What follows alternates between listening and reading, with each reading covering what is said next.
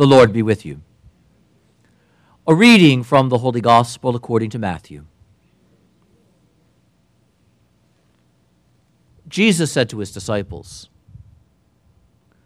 You are the salt of the earth. But if salt loses its taste, with what can it be seasoned? It is no longer good for anything but to be thrown out and trampled underfoot. You are the light of the world. A city set on a mountain cannot be hidden. Nor do they light a lamp and then put it under a bushel basket. It is set on a lampstand, where it gives light to all in the house. Just so, your light must shine before others, that they may see your good deeds and glorify your heavenly Father.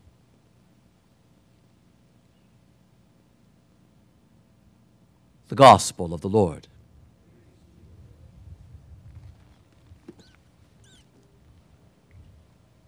An invisible Christianity, the Lord says, is no Christianity. Note how clear and how strong he is as he speaks to his disciples. The comparison to salt, which gives flavor, and that when salt becomes flavorless, it is no good. What a remarkable statement that is because he is telling his disciples, You have been given something. In fact, you have become something. And if you give yourself over to becoming something else, you lose the goodness you have been given. He continues that, moving from the image of salt, which gives flavor and taste to the idea of light. And note what he says He who elsewhere will say, I am the light of the world, says that of his followers. You are light for the world. And light must be visible, it must be recognizable, or it is no good. And when he says, No one lights a lamp to hide it under a bushel basket, he is speaking about your life and my life because he's the one who has lit a lamp within us. And he is saying, I have not kindled new life in you. I have not kindled faith in you. I have not illumined you so that you be covered up. Rather, a light is lit so that others may see. An invisible Christianity is no Christianity. What a remarkable statement that is, and note how perfectly it sums up a certain element of the descent of the Holy Spirit on the great Sunday of Pentecost where the great flame appeared above the gathered church and then separated into tongues of fire. With a tongue of fire arriving at each one, signifying that something is being kindled within that life. Something is being illumined within that life. And that these individuals separately but most importantly, together as the church, are now becoming that city set upon a hill, which cannot and must not be hidden, but must illumine the entire world. Challenging statement that is. Because here the Lord is saying, stop with the excuses of, I like to be in the background. He's saying, stop with the excuses of, I don't like to stand out. He is not saying, show off. He is not saying, impose yourself. But he is certainly saying, do not hide.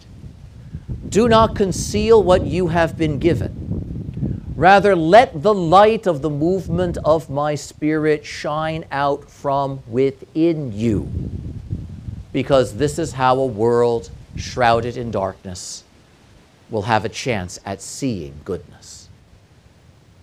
And if the light is not visible, then all we have is darkness. And in speaking that way, the Lord goes a bit further. He is also saying, and if the light doesn't shine forth, it's not my fault because I've kindled it. I've kindled it within you. And it's not simply just for you, it is for the world around you. It is for your fellow believers likewise that we help one another to see. What a remarkably powerful statement this is. And again, it is a dramatic visual expression of that statement we heard from St. Paul just last Sunday, where St. Paul writes, To each one, and you have to love St. Paul, he's so very direct. He doesn't say to some, he doesn't say to a great many, he doesn't say to a carefully chosen handful. He says to the church, to each one of you, meaning nobody is left out. To each one has been given a manifestation of the Holy Spirit for the upbuilding of the body. That is a remarkably important statement because here again, the Holy Spirit, who is the one speaking through St. Paul in the inspired scriptures, is saying, I have given something to each and every one of you, which is not for you, but for somebody else. And that every member of the church, every member of the body has been gifted with a gift that the body will only receive if we use it.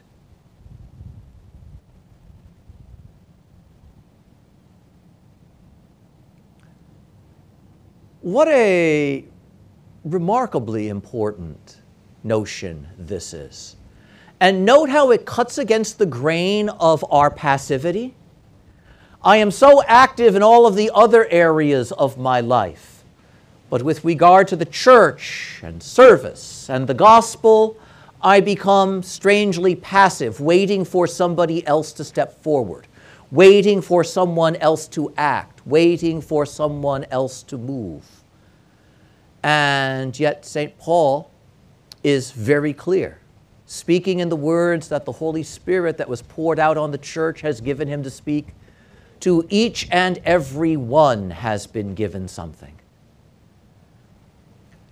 We miss this oftentimes when we become frustrated with the church, when we become frustrated with the world around us. And we wonder why it is that God doesn't do something, and when it is that He's going to act and to intervene. And yet, the simple fact of the matter is, his first answer is, I already have. I've given you the ability to make a difference. Why haven't you? I've given you something to contribute. Why haven't you? I've kindled the flame of faith within you and the light of goodness. Why have you covered it?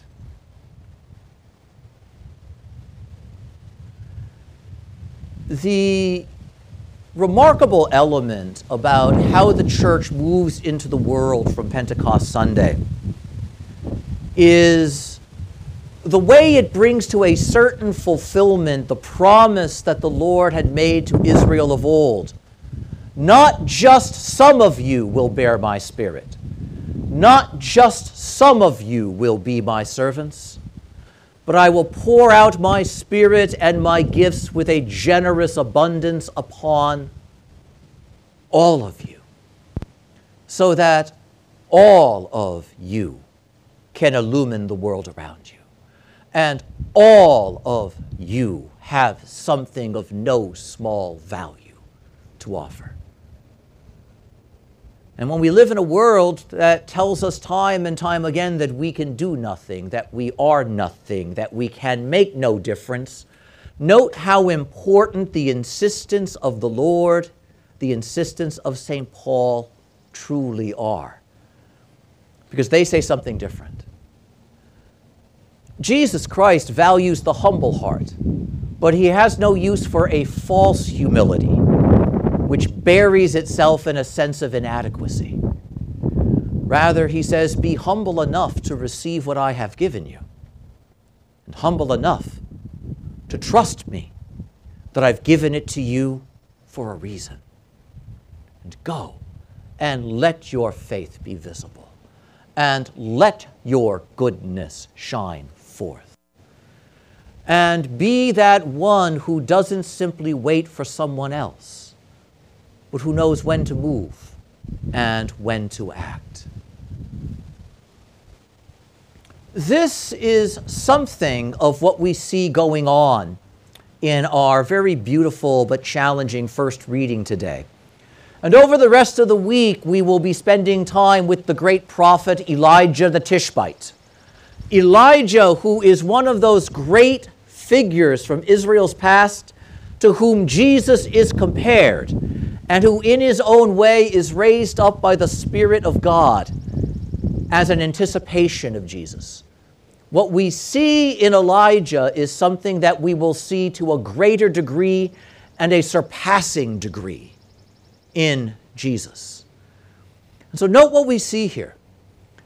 There is a drought that has settled over the land because of the unfaithfulness of Israel. And so the crops are failing. And Elijah, the prophet who announced the drought, is being persecuted. And so he needs a safe refuge. And the Lord tells him, I have prepared a space for you, but curiously, the space is not in Israel. And he doesn't send her, him to an Israelite, he sends him to a foreigner to the widow of the town of Zarephath. She is not a Jew, she is not an Israelite, and yet she is the one whose home the Lord has prepared. In much the same way that the gospel curiously finds a welcome among the Gentiles to a degree that it does not in Israel as the church goes forth to preach. And the prophet goes to the town and he meets the widow by the well. And her words to him are words filled with a very poignant sense of hopelessness. That there is nothing left for me to do but wait for the end. But note how brazen the prophet is. Bring me something to eat and something to drink. There's a drought on, there's no food, and there's no water. Give me something to eat, he says. And she looks at him and she says, You don't understand. You don't understand. I've only got enough oil and flour to make one little hearth cake. That's it. And I have a son at home. And this won't even feed the two of us. There's nothing for you. And when when we eat that, there's nothing left. There's nothing we can do. We're lost. We're finished. There is no difference to be made. And the prophet says to her, I understand all of that, but make me something to eat anyway. What a remarkable statement that is. In the midst of your lack, find a bit of generosity, and I promise you, you will not lack. Let's be honest, how many of us would really act on that? And curiously, however, this widow, who is not of the people, hears the words of the prophet and she hears something in what he says that strikes her, and she does it. And she goes. With the little she has, she prepares a little something for him. And she brings it to him. And she goes home. And she finds that she still has a little to work with. What an absolutely beautiful moment this is. And what we see then is over the next run of weeks and months, because the prophet does not remain with her a short time. She receives him into her home. She opens her door to the messenger. She gives of the little she has for his good, and the little never runs out. We never hear that the jar became more full. We never hear that a grain delivery arrived at the house. We never hear that the quantity of oil multiplied, only that there was always something to give and something to use. What a remarkably beautiful miracle this is.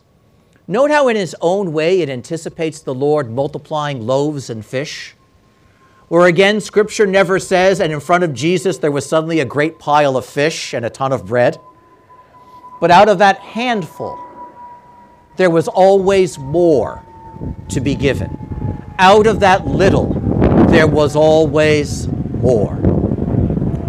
And when Jesus speaks to his disciples about being the light of the world and the salt of the earth, when Paul speaks to us about each one being given a manifestation of the Spirit, he's not speaking about quantity. He's speaking about a reality of goodness that, however small it may seem, will not run out so long as it is in use. What a beautiful promise that is. What a beautiful promise. And it's good to reflect on that here at Mass because in just a few minutes, we're going to have a little bit of bread on this altar and a little bit of wine. And we are going to offer that little bit of bread and that little bit of wine that we have received from the goodness of God back to Him. And into that smallness, the same Spirit of God that was poured out on the church on Pentecost Sunday is going to move.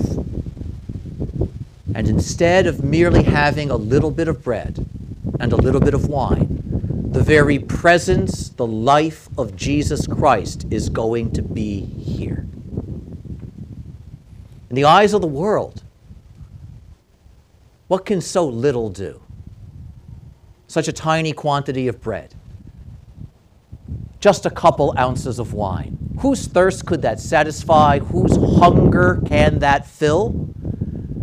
And yet, to the eye of faith, we see physically the quantity is tiny.